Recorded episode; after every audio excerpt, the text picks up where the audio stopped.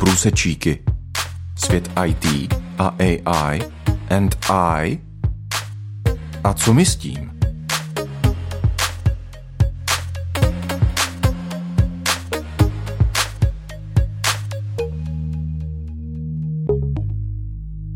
Přeji vám, milí posluchači, krásný den a vítám u pořadu Průsečíky, který právě začíná na rádiu 7.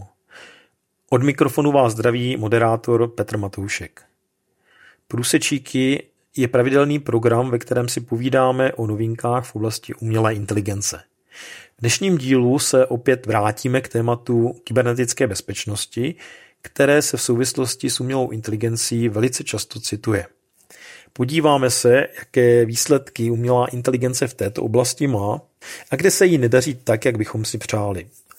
Zároveň se podíváme na rizika, které nasazení umělé inteligence v kybernetické bezpečnosti přináší.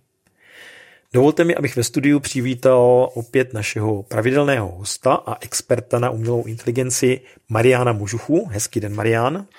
Ahoj, Peter, a vítám aj našich poslucháčov. Marian, často slyšíme, že umělá inteligence je efektivní v oblasti kybernetické bezpečnosti. Do toho ale zaznívá i varování ohledně zneužití nebo přílišného se spoléhání na algoritmy umělé inteligence. A jaká je tedy ta skutečná role? Umelá inteligencia je priam stvorená na to, aby ochraňovala a kybernetická bezpečnosť je vlastne uh, takou primárnou úlohou pre umelú inteligenciu, pretože je na to stvorená. Je tam obrovské množstvo dát, ktoré treba vyhodnocovať. Niekedy je to neustály tok dát. Dokonca v jednom reporte jednej známej firmy som čítal, že denne prichádza viac ako 20 miliárd rôznych signálov. Signálov o tom, že niečo môže byť pod útokom, niečo sa začalo podozrivo správať, a tak ďalej. Hovorím teraz o globálnom meritku, nie o nejakom jednom konkrétnom zariadení, ale už to je dostatočné na to, aby sme si vedeli predstaviť, čo všetko sa vlastne odohráva na poli kybernetickej bezpečnosti a ako umelá inteligencia dokáže zvládať veci, ktoré už teraz človek, aj keby spojil všetky svoje síly, pravdepodobne nedokáže. Takže umelá inteligencia nie je len masívny stroj, dostatočne efektívny na to, aby spracoval jeden konkrétny typ e, úloh, ale stáva sa neoddeliteľným a nenahraditeľným pomocníkom e, tých bezpečákov, ktorí bežne sú v každej väčšej firme.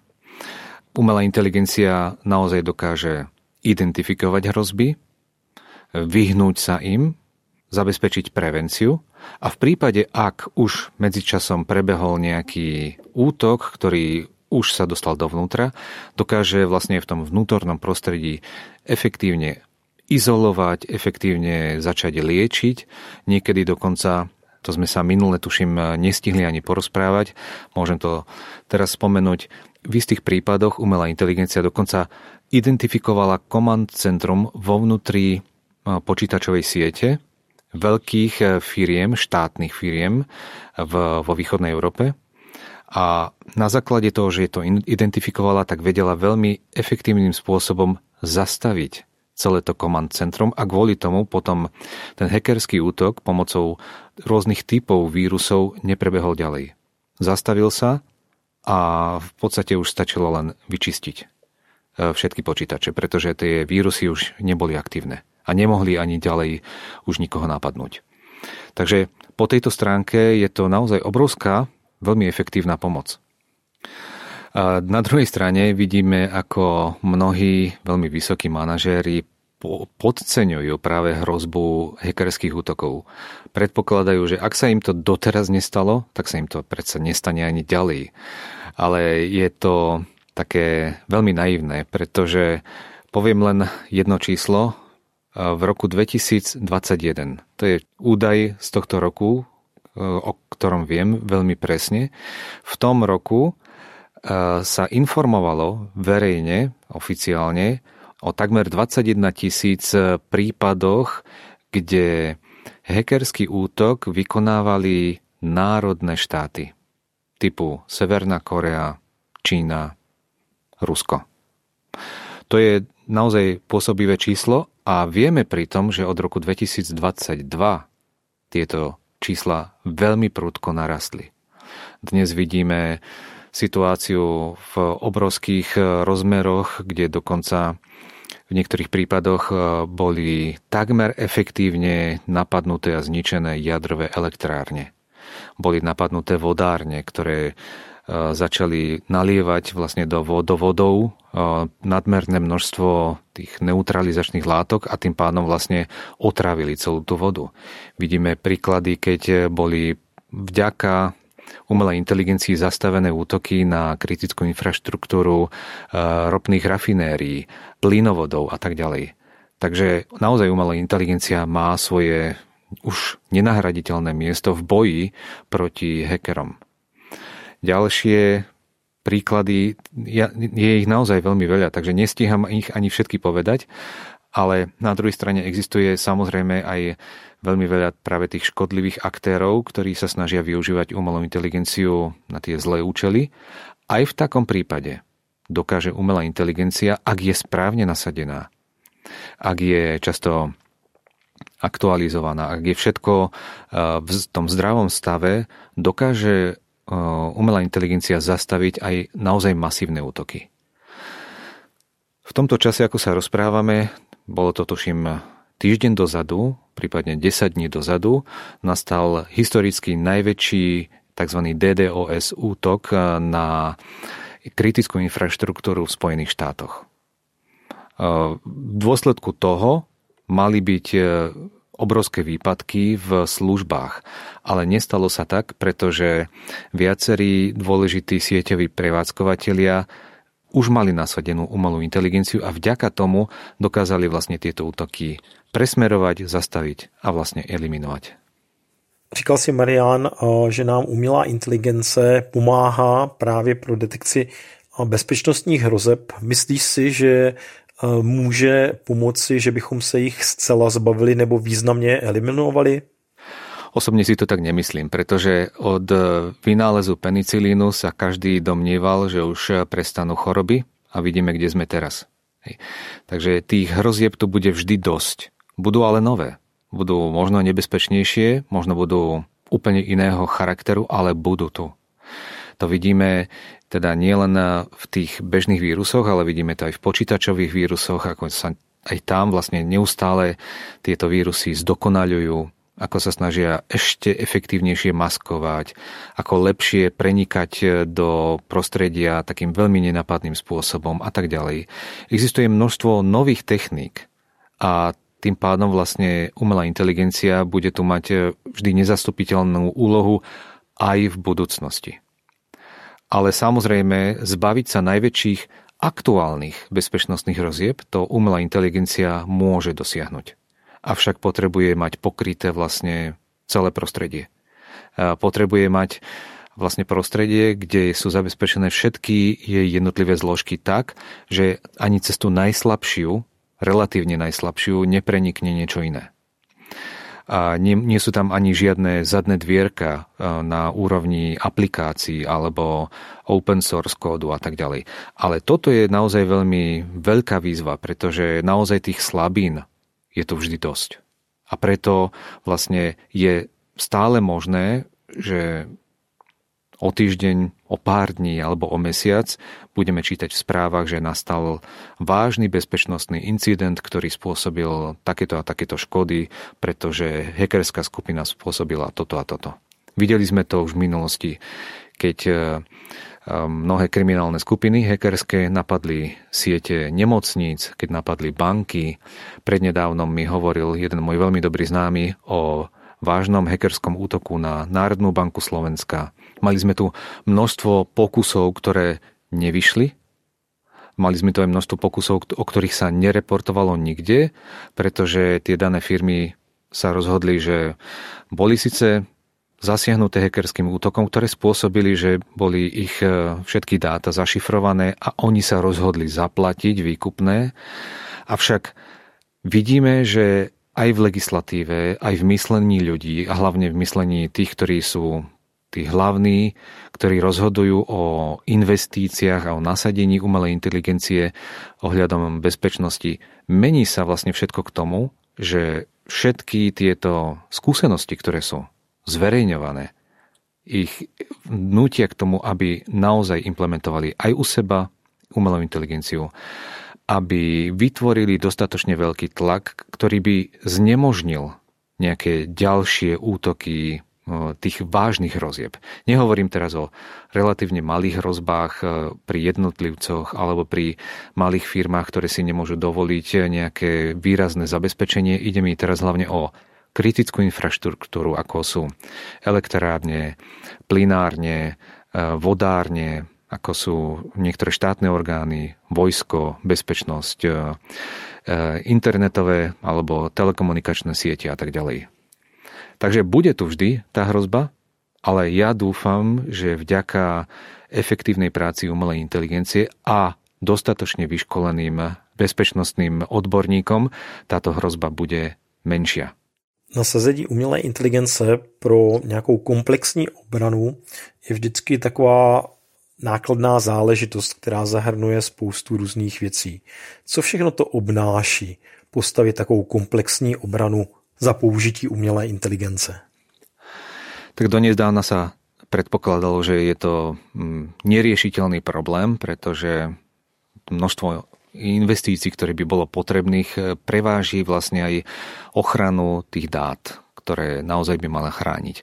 Ale v skutočnosti je to už dnes e, relatívne ľahko rozpoznateľný problém a dokonca aj e, dá sa celkom vhodne nastaviť to prostredie tak, aby malo komplexnú ochranu za relatívne malú investíciu.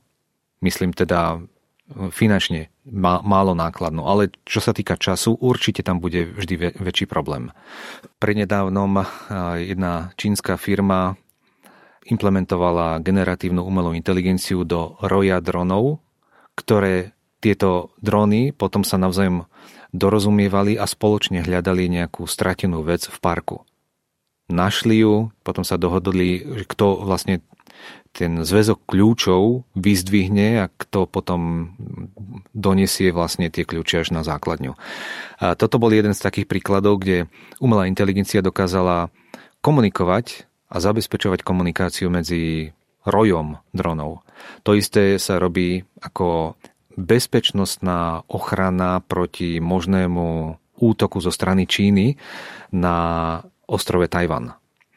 Podobne existujú mnohé aplikácie, ktoré sa snažia integrovať takú komunikačnú platformu, aby každé zariadenie, či je hlúpe, či je inteligentné, aby dokázalo spolu komunikovať a vytvoriť vlastne naozaj komplexnú ochranu. Robili to napríklad americké letectvo, kde komunikovali také tie špeciálne vysoko výkonné drony s ľudskou posádkou lietadiel, prípadne aj tankov. Robilo sa to pri námorných cvičeniach, kde umelá inteligencia komunikovala medzi letectvom, námorníctvom, medzi ponorkami a tak ďalej. Existuje množstvo takýchto mm, scenárov, ale najčastejšie žiaľ je to len v oblasti vojenstva, pretože tam je to ako keby najkritickejšie, najnaliehavejšie a samozrejme, že tam je aj najväčšie množstvo investícií, ktoré sa do toho dávajú. Nehovorím, že je to vždy aj najefektívnejšie, pretože e, v prostredí armády častokrát e, tie jednotlivé zložky sa snažia chrániť e, ten svoj záujem a umelá inteligencia môže byť odsunovaná nabok. Takže nie vždy je umelá inteligencia naozaj ten pre nich to jediné riešenie alebo realizované nakoniec riešenie. Ale dôležité je, že častokrát z toho vojenstva sa dostávajú technológie a postupy potom do civilnej sféry.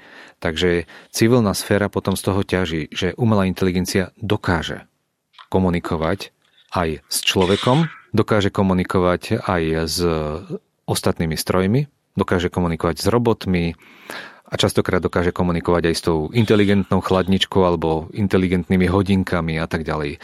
Len potrebuje na to vyvinúť e, svoje protokoly, potrebuje mať na to dostatočné množstvo času, aby sa vlastne overila všetka táto komunikácia. Pretože pri komplexnej ochrane to najdôležitejšie je vždy ten najslabší článok. A to sú častokrát siete alebo zariadenia, ktoré sú málo preskúmané, nie sú updatované, neexistuje na to nejaká, nejaká lepšia náhrada a tak ďalej. Treba jednoducho žiť s tým, že to zariadenie tam je. Napríklad na mnohých letiskách e, pri tých najkritickejších e, bodoch e, letovej prevádzky existujú veľmi staré servery, ktoré nikto nechce nahradiť, pretože ešte stále fungujú. Ak by to chceli nahradiť, tak by museli vlastne zastaviť celú letovú prevádzku. Takisto to funguje aj pri rôznych ďalších zariadeniach kritickej infraštruktúry.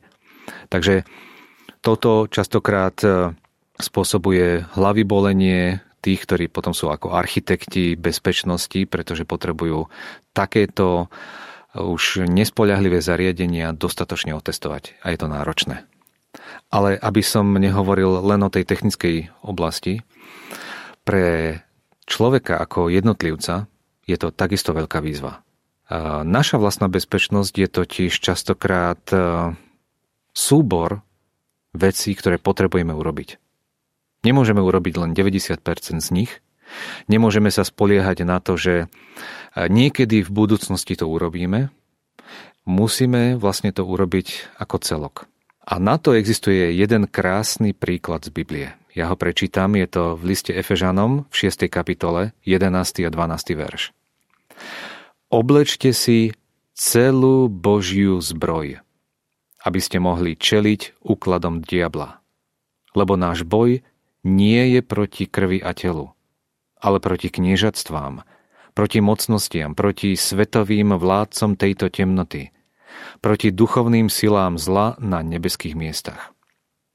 Ak si to zhrnieme s umelou inteligenciou alebo bez nej, či prípadne proti nej, Pán Boh, ako tá najvyššia inteligencia, má vždy navrh.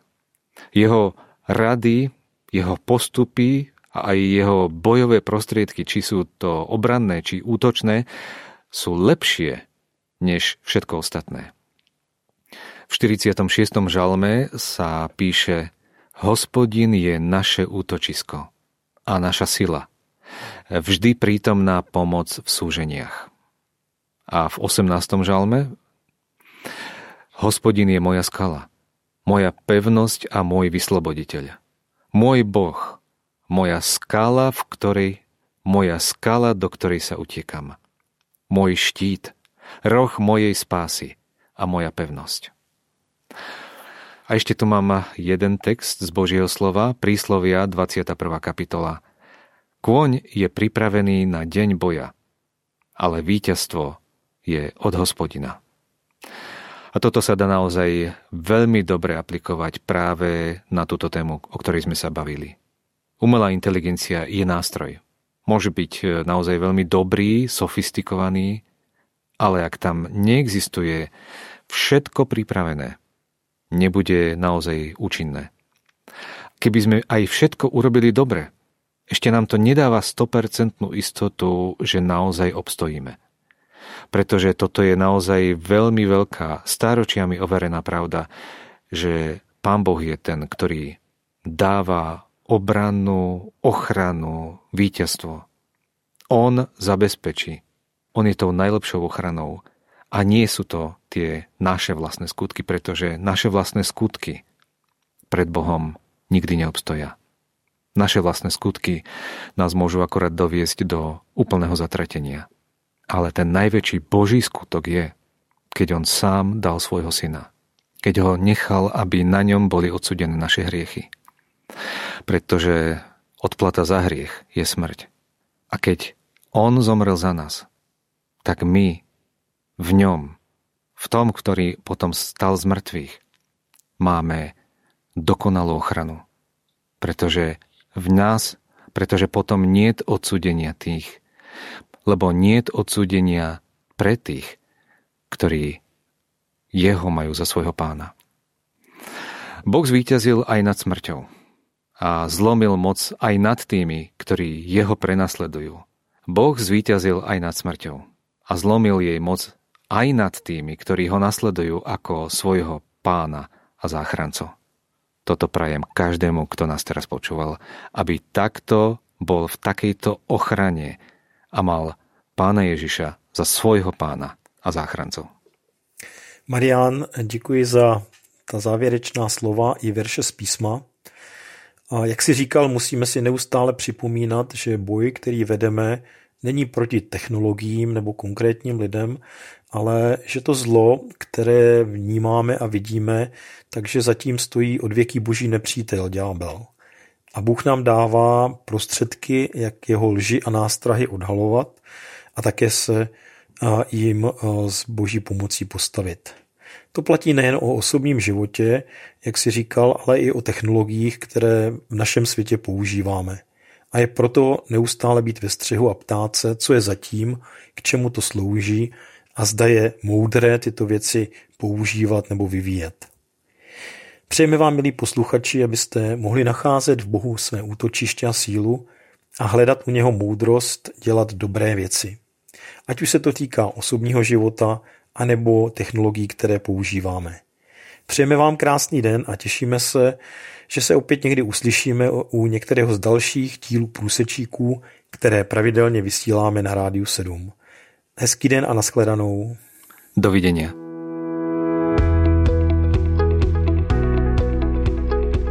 Podcast Průsečíky vznikl na Rádiu 7, které žije z darů posluchačů. Pokud nás budete chtít podpořit, budeme rádi.